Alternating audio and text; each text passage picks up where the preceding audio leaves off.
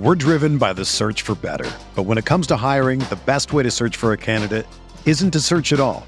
Don't search match with Indeed. Indeed is your matching and hiring platform with over 350 million global monthly visitors, according to Indeed data, and a matching engine that helps you find quality candidates fast. Ditch the busy work. Use Indeed for scheduling, screening, and messaging so you can connect with candidates faster. Leveraging over 140 million qualifications and preferences every day, Indeed's matching engine is constantly learning from your preferences, so the more you use Indeed, the better it gets. Join more than 3.5 million businesses worldwide that use Indeed to hire great talent fast. And listeners of this show will get a $75 sponsored job credit to get your jobs more visibility at Indeed.com slash BlueWire.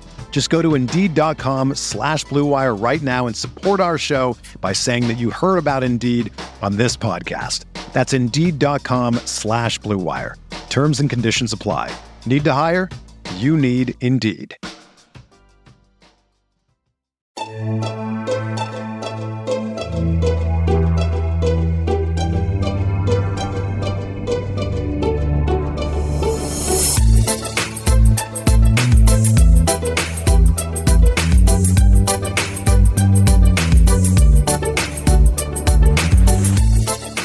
There, Knicks fans. How you doing? It's your boy Jonathan Macri with you for another edition of the Knicks Film School podcast. Um, really happy that we got today's episode off the ground in short notice. Um, we actually had an original guest who uh, I'm not going to say who it was because we'll we'll get him on another episode soon, but that had to cancel last minute. So we were scrambling, scrambling, scrambling, and uh, then uh, on NBA.com, Steve Aschburner um, dropped a Q&A with Knicks head coach Tom Thibodeau. Um, so we're like, hey, I wonder if we can get Steve Aschburner on. Steve Aschburner, for those who don't know, uh, has been covering the league. He's a senior writer for NBA.com. Been covering the league for I, think about as long as I've been alive, or whereabouts. And um, yes, he did this Q and A with uh, Tom, uh, but in addition to the Q and A, which everybody should go read, the the link is in the description to this episode, has known Tom Thibodeau uh, since he first came into the league when he was an assistant coach with Minnesota back in the late '80s. Uh, so we actually, funny enough, didn't spend really any time on the substance of the interview that he did, which again you can go read for yourselves. And we more just kind of talked about uh, some some stories with Thibs. Uh, fair warning, your host, me, is a is a fan of Tom Thibodeau. I don't. Did anybody know that? Did anybody know listening out there that I'm a fan of Tom Thibodeau? And that may have um, thrown through a tad. Uh, although I tried to conduct the interview as professionally as possible, I'll let you be the judge. Um, so yeah, great, great conversation with Steve Aschburner about uh, Thibs and about the Knicks. He has, and we actually touch on some Giannis stuff at the end. Uh, I thought he had some really good insight to offer there. So that's coming up in a few minutes. Um, we do have a, a couple of bits of Knicks news that uh, might as well touch on. Uh, so one is New York made official what I'm pretty sure has been the case for a long time, um, although they obviously have not announced it until now. And that is they officially hired uh, Gersson Rosas as, let me get the official title here, Senior VP of Basketball Operations. So Rosas was first reported as being, you know, something. Uh, I think a consultant was his official term uh, with the Knicks, dating back before last summer, and then reporting during the Donovan Mitchell trade talk started to come out that he was the one on the phone actually dealing with uh I guess it was Justin Zanik on the other end on Utah's side. Um so he's clearly been in a position of prominence for a while. Uh we were all kind of wondering when it was going to be announced. I guess the only question mark was what he was going to be announced as. And it is worth noting and I think um I'll say Alder pointed this out on uh, on Twitter that it's not GM, which is the position that Scott Perry held, and Scott Perry, of course, has, has gone on and is no longer with the organization. So they do still have an open GM spot. It's not Rosas's spot. I mean, does that really matter? Uh, the GM is typically the person that when you know teams are calling, and it's like the like the the like the person who's like the go to for you know day to day inquiries, I guess, for other teams. Um, it's like you call, you talk to the general manager. Um, could anybody take on that role? Sure. Um, have they distributed those responsibilities? I would guess that they have, but I do find it interesting that they are, as of right now, at least, uh, a team without a GM. So anyway, uh, that's on the the Rosas thing. I don't, I don't know. I think it matters very much. Uh, the other little bit of news that I I at least wanted to make note of, and it's kind of it's anticlimactic because he had I'm talking about Trevor Keels. Trevor so Trevor Keels they had signed him to a contract. I forget what the nature of the contract was, or they maybe they tendered him a qualifying offer for a two way. But when they went and signed, I forget if it was Nathan Knight or someone else that they added to the roster later on in the summer. They they waived Keels. Now that at that point meant that Keels could go theoretically sign with any other team or do whatever he was going to do. Nobody nobody else signed him, so he was still within the Knicks organization technically, even though he was not under contract with the big club. Well, uh, a couple days ago or yesterday, I guess, or two days ago, yeah, as you're listening to this, um, the they traded his G League rights to some other team that uh, the Iowa Wolves. Um, look, I I, I sent out a tweet when they originally waived him, or or you know, basically it was very clear that he was not going to have a role in the organization anymore of any prominence. Uh, that basically I thought it was well, this was a waste of a draft pick, and some people were like, "Who gives a shit?" It's Trevor Keels was a second round pick. You know, I, I'm like, I'm kind of on the fence about it because it, it was a strange pick at the time um, Keels was, and it felt like oh like, why like there's other there were other good guys on the board. He was the youngest player in that draft, um, and I just yeah I don't know. It was to me it was a strange it was a strange pick at the time. He profiled as someone who like had a long long long way to go, but like didn't really have the outline of the sort of guy that the Knicks have been going after over the at least this this era. Um, and yeah, it was the 42nd overall pick. And again, after you get, I mean, after you get past the really the 20s, like the mid 20s, it's like you're really, you know, you're you're you're lucky if you get an NBA player.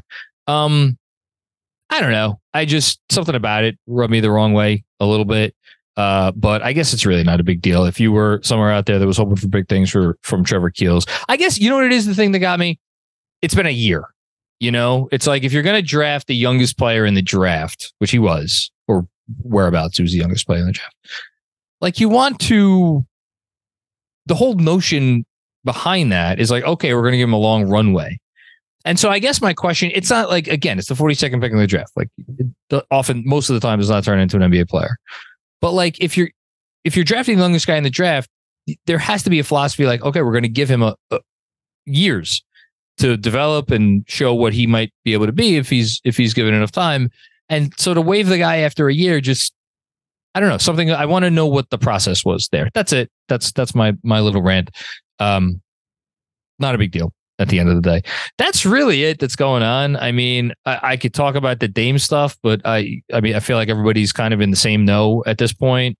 The Raptors may be making a serious play, but maybe it's not that serious. And is it to try to, you know, pump up Miami's, you know, what they're willing to offer or whatever?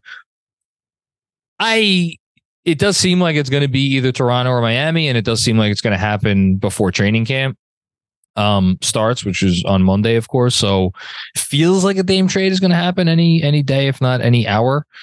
Uh, I wrote about it for Monday's Knicks Film School newsletter. If you want my extended thoughts on how I think this impacts the Knicks, feel free to go read that. Um, in short, I mean, I think if Miami gets him, Miami's going to be really, really good for the next couple of years. And I think the combination of him and Jimmy and Bam will age well. And it already sucked losing to Miami in the playoffs. And if they get Dame and they, you know, have to face the Knicks again, it, it's not going to make it any easier. That said, I do think there was another angle to this, which is that if they go trade for Dame, I, I find it very hard to believe that they're going to have enough left in the tank to trade for whether it's Giannis or I guess suppose maybe Joel Embiid, but you know at this point who knows. So there is a part of me that's like, let's get Miami out of the running for the bigger star, the younger star, the the star that puts them even further into the kind of championship race. That's part of my thinking, but then I'm just like, yeah, watch Miami go win the championship next year.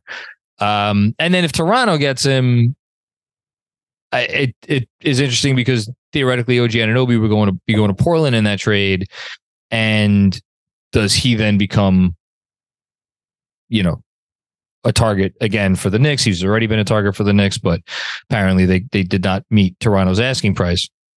So definitely, whatever happens with Dame, it will have an impact on the Knicks, um, one way or another. Uh, that's really it. Um, all right, enough for me. Uh, here is my interview with Steve Aschburner.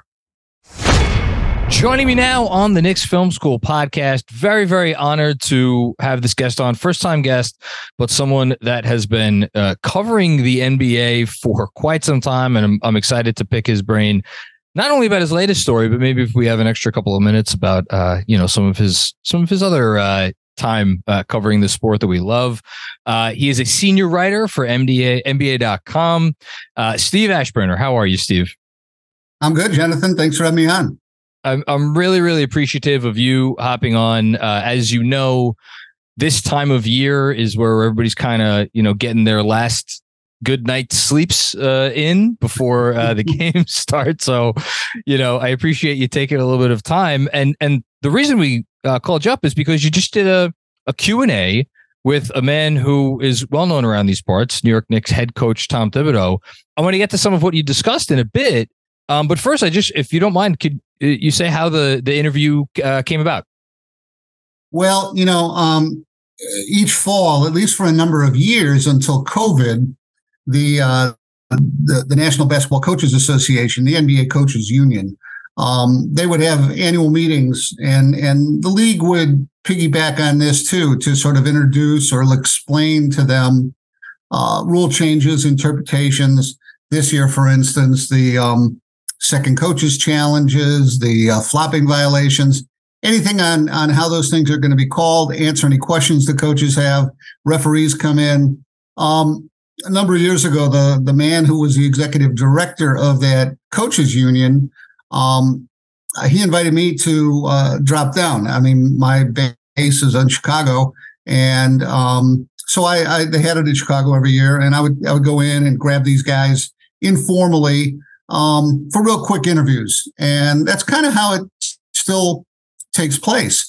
Interesting thing is back back you know 10, 12 years ago, the um, uh, they always had sponsors. They had they had suit um, manufacturers and they had shoe um, companies, and they they had uh, displays set up in like a banquet room at the hotel, um, and the coaches would go through there and pick out the kind of suits they wanted for the coming season, pairs of shoes.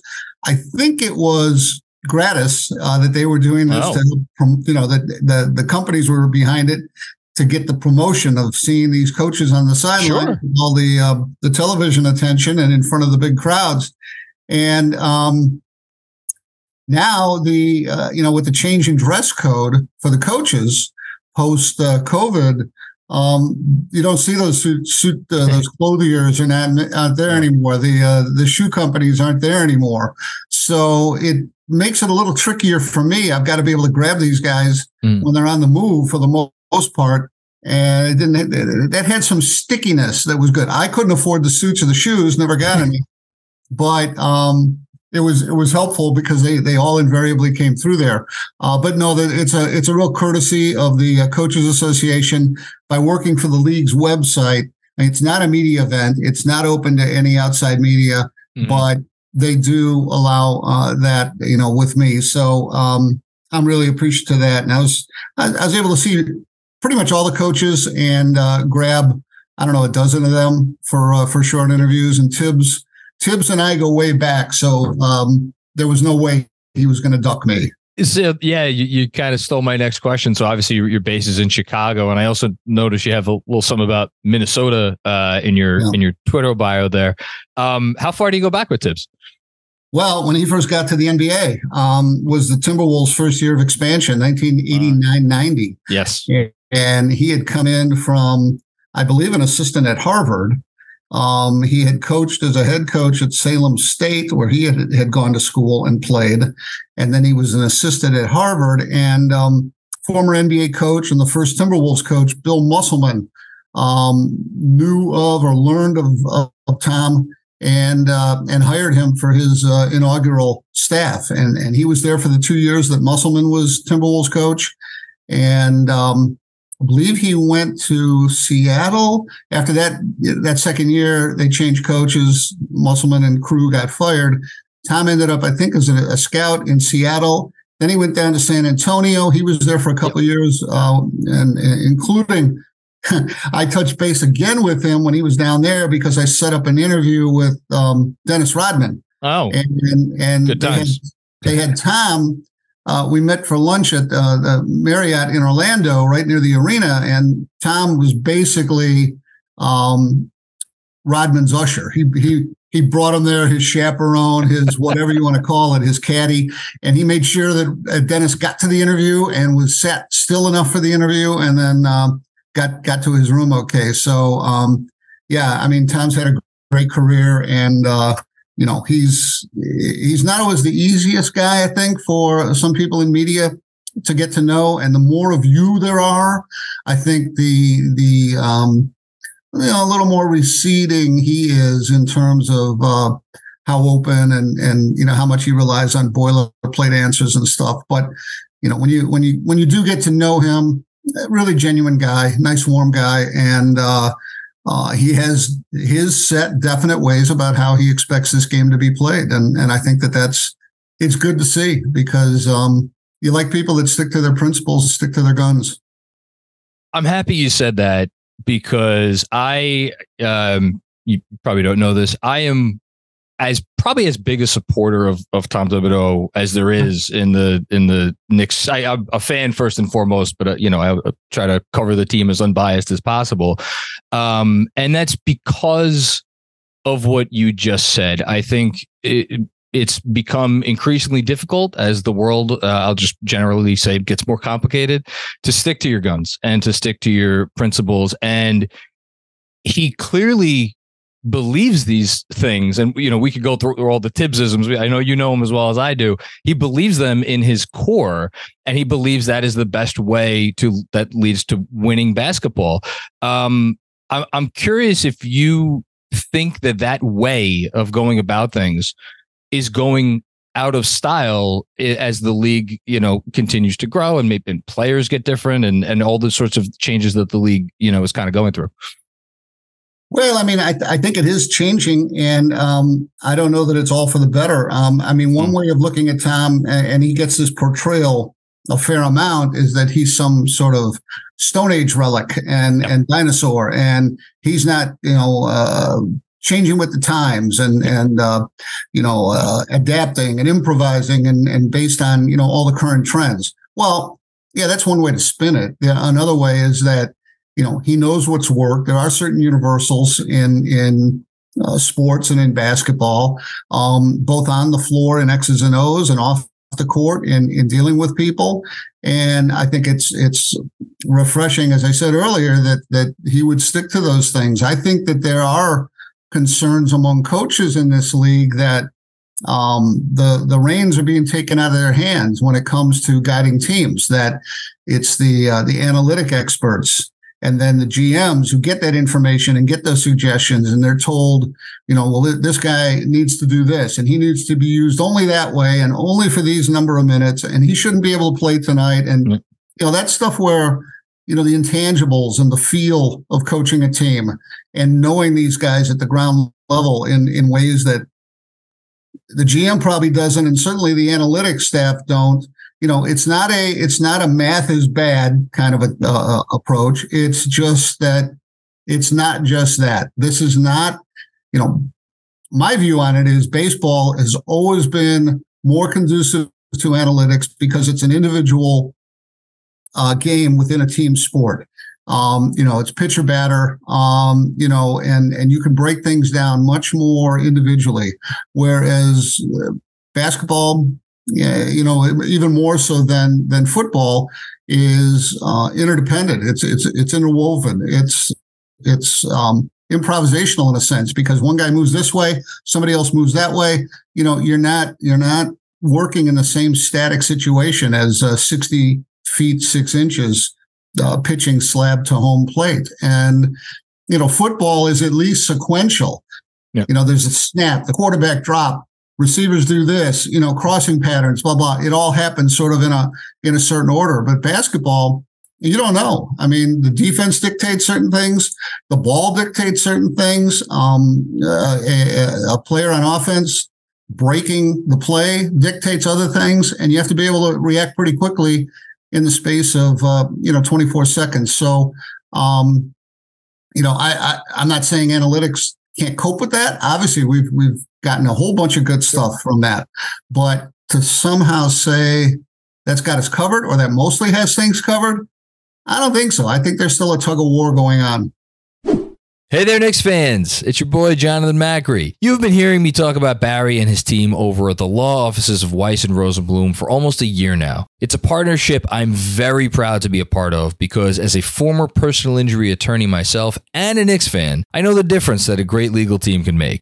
Barry has been at this for over 35 years and has informed me that since the 2023 Knicks season ended, he has resolved cases in the amounts of 1.4, 1.5, 1.75, and 3.75 million dollars, as well as obtaining winning results on many less significant cases. Just like the great basketball franchises, Weiss and Rosenblum's long track record of sustained excellent results speak for themselves. Visit them at weissandrosenblum.com today and explore for yourself, or better yet, give Barry a call at 212 366 6100, where he will offer a consultation on your possible matter completely free of charge, as well as chat about the upcoming Knicks season, as he has been a rabid fan for over 50 years. You know the tagline if you think you might have a case, talk to a veteran attorney, not a rookie. No case is too big or too small. That number again is 212 366 6100. Previous results do not guarantee future outcomes.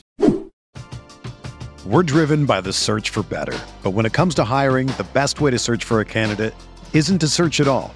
Don't search match with Indeed. Indeed is your matching and hiring platform with over 350 million global monthly visitors, according to Indeed data, and a matching engine that helps you find quality candidates fast. Ditch the busy work. Use Indeed for scheduling, screening, and messaging so you can connect with candidates faster. Leveraging over 140 million qualifications and preferences every day, Indeed's matching engine is constantly learning from your preferences, so the more you use Indeed, the better it gets. Join more than 3.5 million businesses worldwide that use Indeed to hire great talent fast. And listeners of this show will get a $75 sponsored job credit to get your jobs more visibility at Indeed.com slash BlueWire. Just go to Indeed.com slash BlueWire right now and support our show by saying that you heard about Indeed on this podcast. That's Indeed.com slash BlueWire. Terms and conditions apply. Need to hire? You need Indeed. I think part of the criticism amongst like uh, many fans, not even just younger fans, I think fans of all ages of, of Thibs is they perceive him as a guy who not that he will will shun analytics, but you know now you know anybody me you any anybody on the street could could have access to so much of this lineup data. You know i could go get a synergy account like the, we we all have access to the same stuff. And i think a lot of them a lot of people are just looking for more acknowledgement from from him that he's at least considering these sorts of things. And then i think about that and i go back to what you said about how he kind of look he knows what answers will just get him through the press conference. Like he's he, he's a pro at this. Like reading his interview with you, it was a great interview, but like I kind of could have foreseen his answers to a lot of the questions that you asked him. Like sure. he, he he knows exactly what he has to say, what he doesn't have to say, and so uh, have to say so on and so forth. So I'm curious if you. It, I almost want to ask you to look inside his mind. It, do you think he cares about the perception that a lot of people have of him as this, you know, kind of old, you know, stodgy dinosaur whose time is passing by? Or is he just that focused on the task at hand? I don't, uh, knowing Tom as I do, I don't think he loses sleep over that. I mean, look, everybody's human, and you don't want people, you know, to, to, if you're aware that people have harsh views towards you or how you go about your job, and you're proud of how you do that, um, you know, that's not a pleasant thing. There's some, there's some friction there between those two positions, I would imagine, but um, I don't think it's colored his personality. I think, I think he he knows the media from his vantage point and from years and years of dealing with us. Um, he still probably doesn't know, you know, all of us in, in, in terms of how we are from the inside, what our agendas are, whatever. Um, but, you know, people on that side of it, they don't really have to. That's not their responsibility. Um, we cover them. They don't cover us. Yeah, they just yeah. they just tolerate us. And some are good at it. Some are too good at it. They're almost they're almost slick, and it's as if they're um, they're gaining. They think they're gaining longevity by maintaining a good media image when they'd be better served by coaching better or playing better or whatever it is.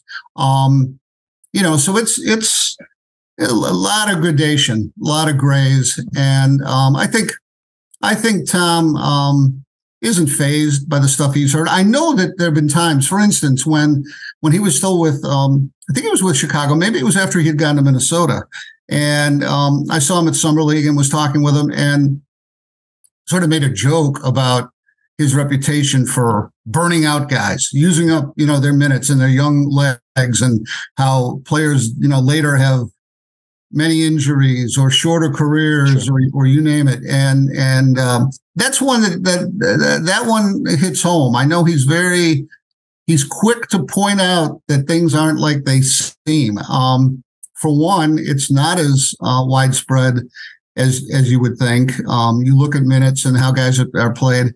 For another i mean there's a different school of thought on you know the load management sitting out games versus Sure. Lighter lighter practices or skip practices or you know the idea that that a hard practice for even 2 hours you know you got 22 more hours in a day. And and what do you do with those hours? I mean that's a big part of it especially now with all these training staffs and and physical maintenance and and all the uh the swaddling that these uh that these players get. I mean they're valuable assets. And so um the idea that a few more minutes when you're already lathered up in a game, when your competitive instincts yeah. are, are on high, you know, that that's somehow, oh, no, no, no, you should have set him down five more minutes that night. You know, it's just like, I think it is hard for a lot of people to, um, uh, to embrace that. And I think Tom is one of those guys.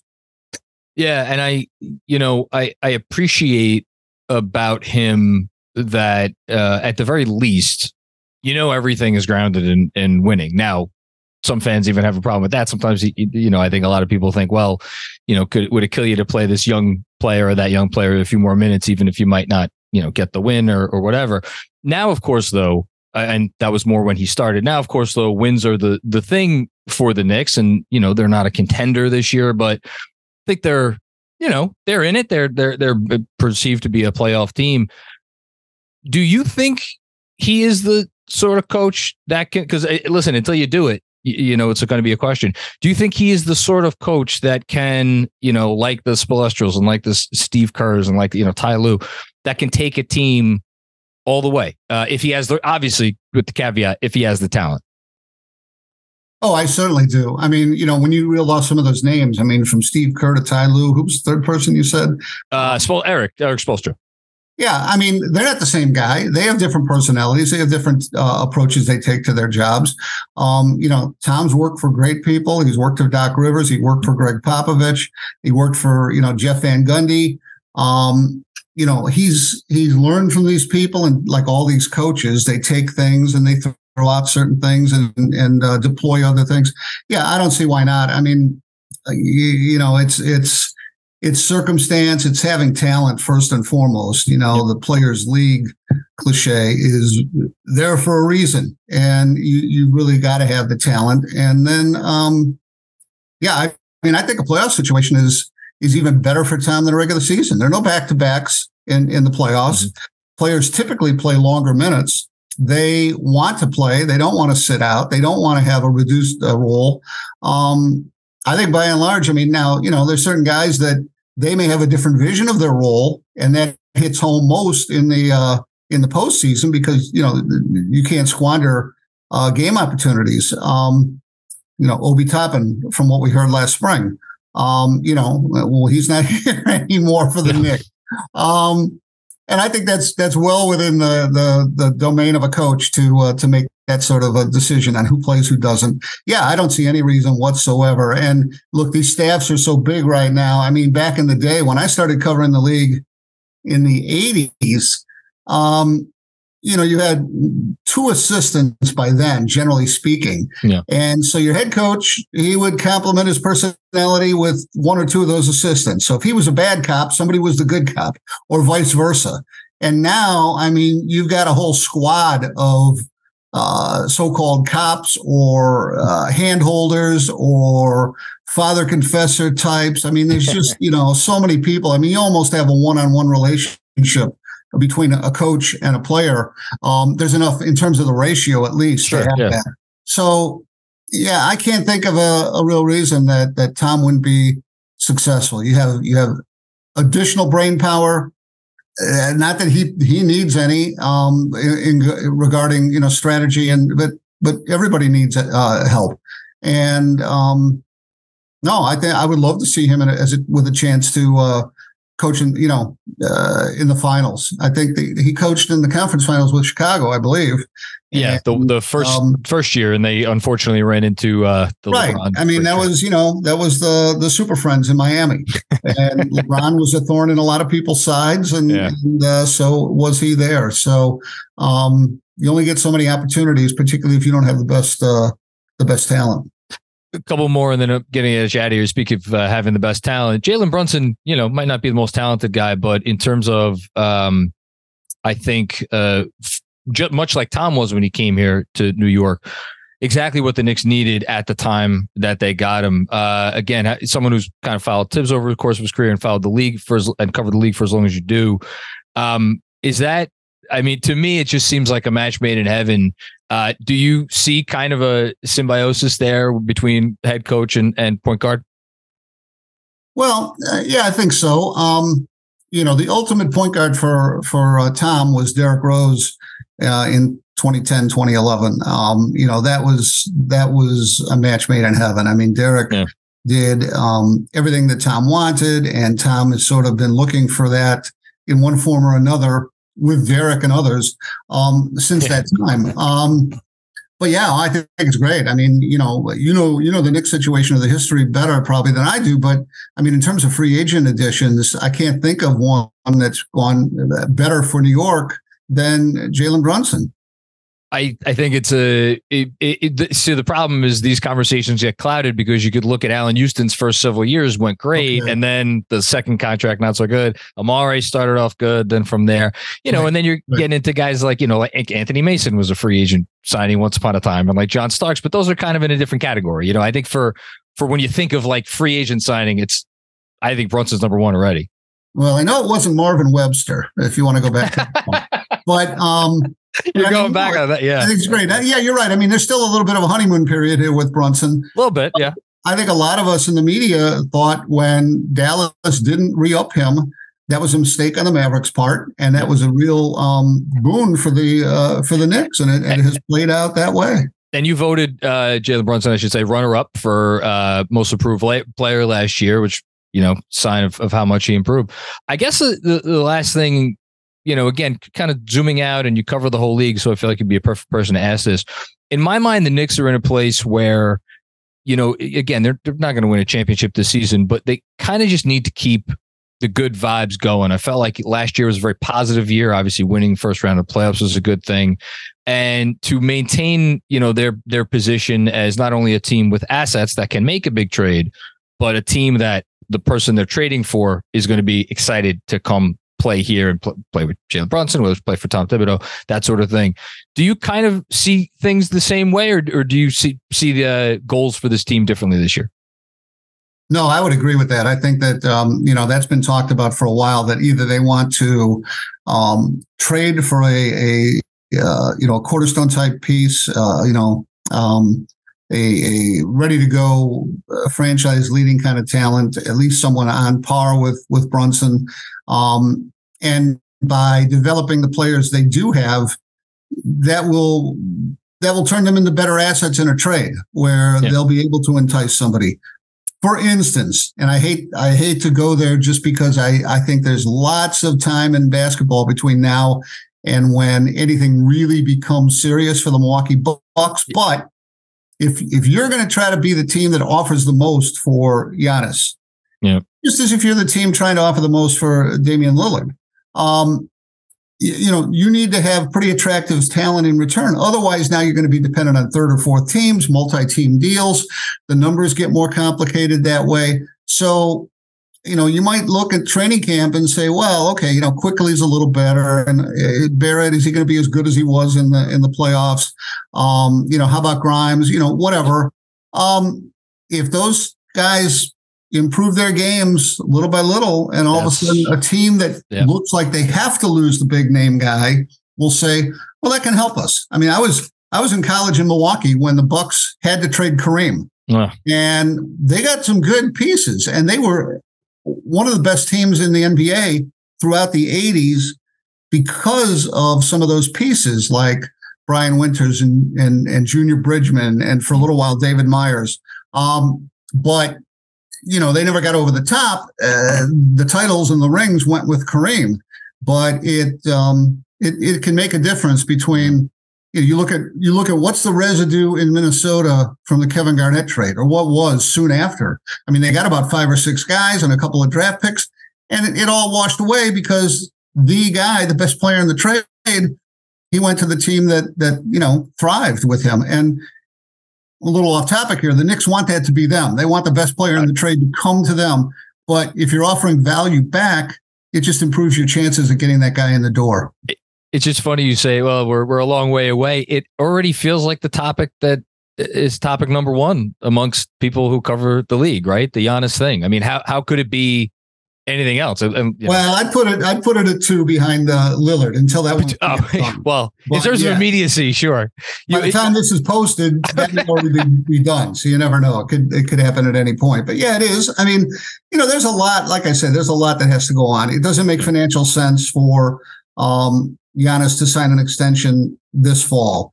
It's to the Bucks' benefit that he not sign it from the standpoint that he can sign for longer, and they'll have him for longer if uh, if he waits. Now they'd rather have the security, I'm sure, but still, that's that's something to be gained if it doesn't happen. And my honest opinion is that Giannis has a lot to prove this year as well. Not that he won't be worth whatever extension he'll merit; he'll be a max guy and and so on. But you know, I want to see improvement in him. He, I mean, he can't be missing you know 17 free throws or or whatever it was you know in a in an elimination game like he did against uh, Miami. He can't. He's got to have improvement in his shot because as athletic and and freakish as his skills are, um, you know that's going to wane uh, when he hits 30 and beyond. So he he needs to have and it'll just make his job easier if he has a reliable go-to move. I mean he has he was working out recently with uh, Hakeem Olajuwon. Yeah i couldn't think that. of a better a better uh, you know tutor for for Giannis. No. and um, hopefully Hakeem didn't get too frustrated at, at some of Giannis's uh, you know bricks that he might have put up there. But no it's uh so, like I say, there's a lot, I think, on both sides. Giannis doesn't have to accept, I guess, some of the challenges that he's responsible. But if he's going to call out teammates and he's going to call out management saying, well, they better be doing everything they can to win, he better be doing everything he can to win as well. So, I, speaking of call, side sermon. Yeah, no, no. Speaking of calling out, I mean, you know, ESPN had their poll today of 15, you know, front office people, scouts or whatever. Found it interesting that 15 people they asked about who's going to be the best player in the league in five years, not one said Giannis, which I thought was That's interesting. Yeah. yeah. Though I thought was, I mean, they few said he was best player in the league right now, which I, I think that's fair game. But it, it just it dovetails with what you just said about how once he gets past thirty and the athleticism starts to go, what does he have to fall back on? What improvements is he going to make in his game? I think that's absolutely a fair game. So good, great call by you. well, they all are until they're proven wrong. yes, such that, that's happened plenty. Um, Steve, I really can't thank you enough for the time again, uh, coming on on short notice. It, a fantastic interview. Again, uh, just go to NBA.com and not only the uh, Q and A with uh, Tom Thibodeau, which I purposely didn't want to get too much into uh, today because I want people to go actually read it. It's sure. a great question and answer, and he gives some really uh, revealing answers about young players on the team, chances for this upcoming season, but also all of your Q and A's with other coaches that you've been doing over the previous um, few weeks, and uh, the link to Steve's page on NBA.com uh, to the Thibodeau article and and everything else will be right in the description to this podcast. So if you're listening and you want to check it out, just uh, click there. Uh, Steve, thank you so much for the time. Really, truly, oh, You're very welcome, Jonathan. Yeah, thanks for having me, and uh, looking forward to this season. So, um, yeah, I'm sure we'll talk again. Would love nothing more. Thanks so much. All right, hope you enjoyed that conversation with Steve. Go uh, go check out all of his stuff for NBA.com. Again, um, really great Q and A's that he did with not just Thibs but with other coaches as well. And he, he writes about the league year long, so always check out his stuff. Um, we are going to have another episode drop in on Friday. That is going to be uh, officially our last evergreen episode of the summer, and then and then camp opens on Monday. It's around the corner. I can't believe we're already here. So a lot to look forward to. Um, don't forget if you dig the show, um, subscribe obviously, but also give us a rating, five star rating, and and drop a review. Those things help us out. And I think that's it. So we'll talk to you later. Peace out.